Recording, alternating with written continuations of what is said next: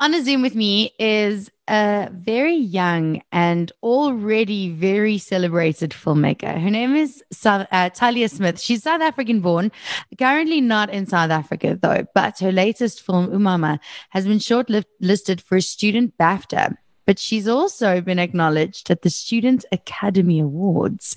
Talia is on a Zoom with me. Uh, hello, Talia. Firstly, how are hello. you? How are you?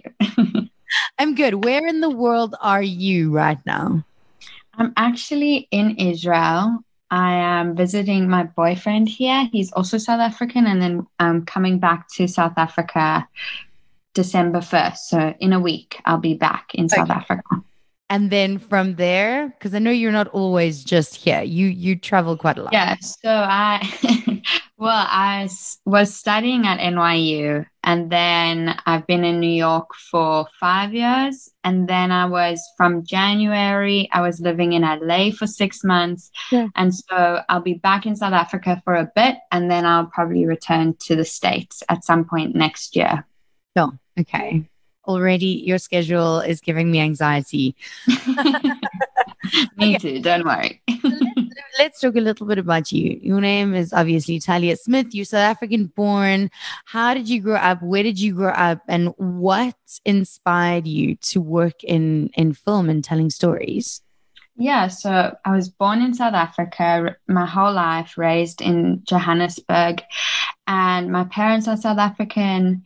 Um, and so they were actually both in the film industry. My dad is an editor for commercials in South Africa, and my mom, she used to produce and she stopped when I was born. And so growing up, it was always um, something that was in our house was filmmaking and um, being artistic, being creative was always part of how I grew up. And storytelling was actually, I think, when I look back at my childhood, was the biggest part of my childhood. Sitting around the dinner table with my extended, my cousins, um, all of us sharing the spotlight to tell a story. Who could tell the best story? And um, when I was younger, I wanted to be an actress, or so I thought. And then I was on a commercial set. I was acting, and I was like, wow, no, I got it all wrong. I want to be a director. And so from then on, I decided, okay, um, if I want to do this, I want to do it with everything I've got. And I decided to look into schools in New York because I was just like obsessed with New York when I was younger. Mm-hmm. And I found NYU, which seemed like the perfect fit. And I think it was. And I worked super hard got in and was living my dream ever since. okay, but surely, surely it's not always a dream. Surely there are days when you are either homesick or tired or scared or lonely or or one of the millions of things that you're gonna be as someone from South Africa who's packed up your entire life to go and study your dream in New York. 100%. Like, I think I went in with a very romanticized idea about what the city would be. And it's a very hard city, you know, like, not even in terms of, of like the mentality there, but the weather is freezing. Like you don't have anything close to that in South Africa. Um, you don't come with the right clothes. I can tell you that for free. but um, I think yeah, I think what made me realize what was so special to me about South Africa was the stories. And the longer I was away from South Africa, the longer, like, the more I yearned to be there or to for other people to appreciate South Africa as much as I did. And so I started writing stories about my life and my home. Every time I missed my home or I missed my family, I would like write something about it because that's what was occupying my mind. Um, so I also read though that just before you left for New York, you you guys were robbed and they stole your laptop and all of your essays and all of the things that you needed for NYU.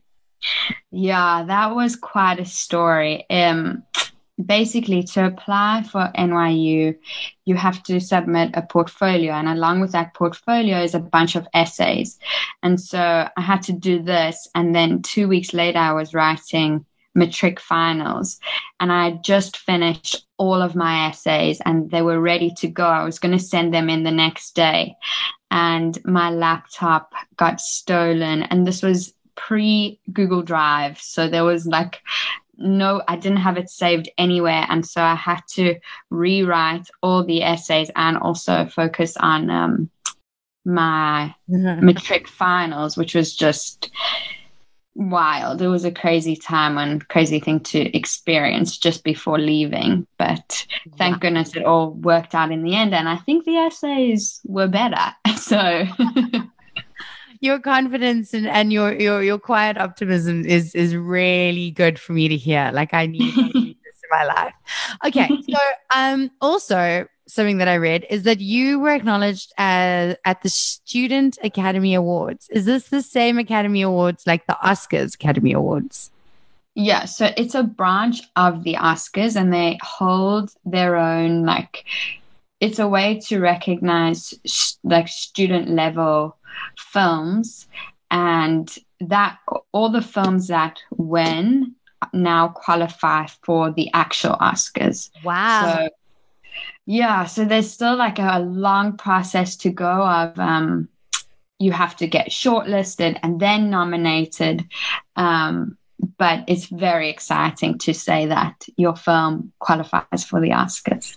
This is insane. 2021, you are going to explode and everyone is going to want to be. I hope that you've taken this lockdown to breathe and relax because next year is going to be crazy. I, I hope so. okay, so your film that we're actually going to talk about is called Umama. It was it's from 2019 and this is something that's really really personal to you. Can you tell me the story behind Umama? Yes. So the story is about a domestic worker the day that she wakes up and finds out that her son is missing.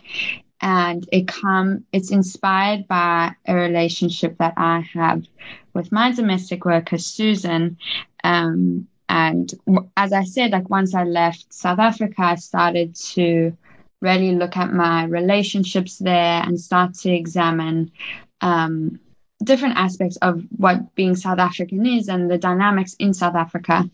And I remember in my dorm room, I had a picture of me and Susan on my wall. And like my American friends would ask me all the time, who is that? Um, and it didn't feel right for me to say to them because I knew they didn't have, it wasn't a norm for them. So I couldn't say to them, oh, that's my domestic worker because that's not all she was to me. I wanted to explain to them, oh, she's my second mother. So that's how I would describe her. And then I started to really think about this relationship and I wrote a script about the day that I remember when her son was missing um, and kind of just examining this uh, relationship that is so normal in South Africa and in our society there. It is, you know what, just reading about it, um, it takes me back to my childhood and Finna. And my brother has a portrait of Finna on his thigh, like that, you know, she mm. she's our mom. Yeah. Our mom. And the day she died, we went to to the funeral and to to the wake and everything. It was just it was the most incredibly touching thing to see how much she'd sacrificed for Dylan and I and how we could have probably been better or tried harder or given more or done more you know? Like you you always think that. But uh, yeah definitely. the fact that you were telling our stories and this is our story like this is it's it's what like 60 80 percent of of this country this is our story. I think mm. it's so beautiful and um you know i haven't seen it but i can only imagine from looking at the stills that i was sent that it is it's done with the most dignity and the most beautiful i don't know just like relationship. Like it just looks like I'm at home. I'm comfortable. You know.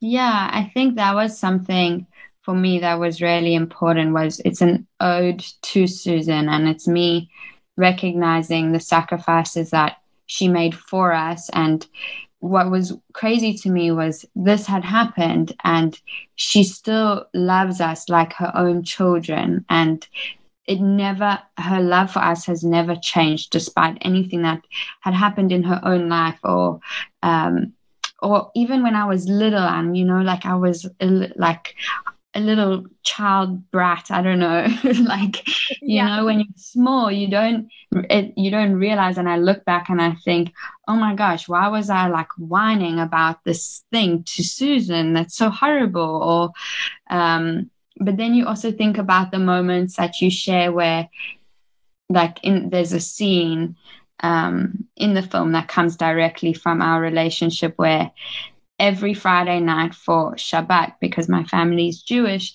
Susan would make roast potatoes and she would my, they're my favorite vegetable of all time. I love roast potatoes. And so she would sneak me on a fork roast potatoes. And this was something that would happen every Friday night. And so I put it in the film. And when she watched it, she was just smiling so much. And she was like, yes, exactly like that. Um, so you have these beautiful moments. And I think that's what I wanted to explore just the dichotomy of, love that, mm. you know, it's it's so confusing, but then it is the only thing that makes sense. Um, so I hope that comes across in the film. I was going to ask you if she'd seen it and then how she received it. Yeah, she she loved it, and she was so excited that Connie Chiume was playing her. Um, and I think it just, what she said to me was that it just validated all the years that she's spent with us and our relationship um, with her. Mm. Okay, so this year, this movie that's getting me all teary eyed and making me remember my childhood. Um, okay, so gold medalist Students Academy Awards, uh, Student BAFTA shortlisted, SA Indie Fest Best Director, Garden Route Film Festival, First Round Film Festival, New York World Finalist, Norwich Film Festival, Chicago Film Festival, National Film and it just goes on and on and on and on and on. Now, this has been 2020 in the middle of a global pandemic, in a lockdown. All of this is happening. Where to in 2021, Talia? it's a good question. Um, no, I think I, I'm right now writing a feature film, which is also based on a true story in South Africa. And so I'm going to be home writing that.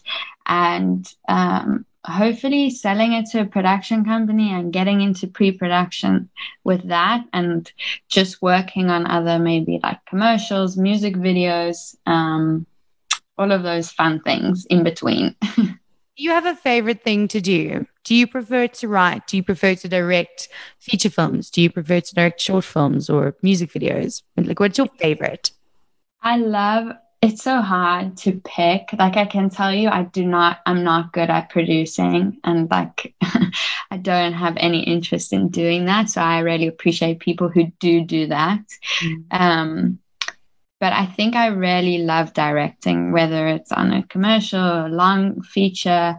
Um, I love working with actors. It's so much fun just to collaborate and really like get into the characters and, and with my writing see how far they can take it in a way that I had never even imagined. So for me, that's right. I love collaborating. So that's my favorite part, I think. And the process of writing now this feature film, do you like you obviously have an idea because it's a true story, but mm. Writing for film as opposed to just writing your story down are two completely different things. How do you make it work and compact it into what is going to become a film?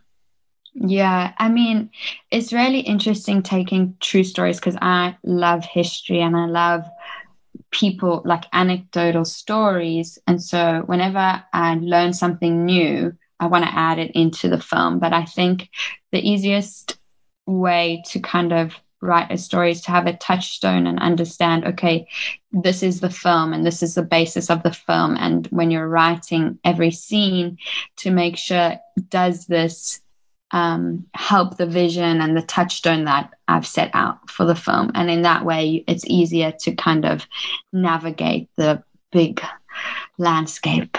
I feel like all of this is very overwhelming. And that's why people like you do that and people like I. I don't know if I would be able to have the dedication that it would take to write something like that. And then, like, I would stress that I'm not being truthful enough and I haven't given mm-hmm. enough. And then I would want to redo it, which would take another year. And by yeah. it's like 25 years later and it's never been done. Yeah, no, it definitely can get to that. Um, you just have to have some, um, I don't know, an inner voice that w- when you hear it and it says it's enough, you just have to listen and stop. yeah, the man inner voice is going to be like, no, don't, no, maybe not. No, maybe, maybe not. uh, Talia, this has been a really great conversation. Okay, so like for South Africans, where can we watch Umama? Where can we follow the film and see how it's growing and you and where it's going in 2021? Totally. So it's an interesting question you ask because I myself don't know when it will be completely out because it basically depends on the festival. So now, for example, with the Oscars, we have to wait to hear back on whether we get shortlisted or anything like that, um, which means we can't put it out publicly. But if we get into different festivals, we post it on our Instagram page, which is at umama underscore film. Um, and you can see on there, we'll always say, okay, this festival showing the film. Um, and that way people can watch it. And if ever I have an event with the film, I'll post it on our Instagram page. Stunning. Talia, thank you so much. Travel safely when you travel. Thank you. And um, good luck. I don't know if we say good luck or break a leg or I don't know what the the the, the thing is for right. I think they, they all work. okay. All of it. Just have all of it. We'll, we'll Thank all of the vibes.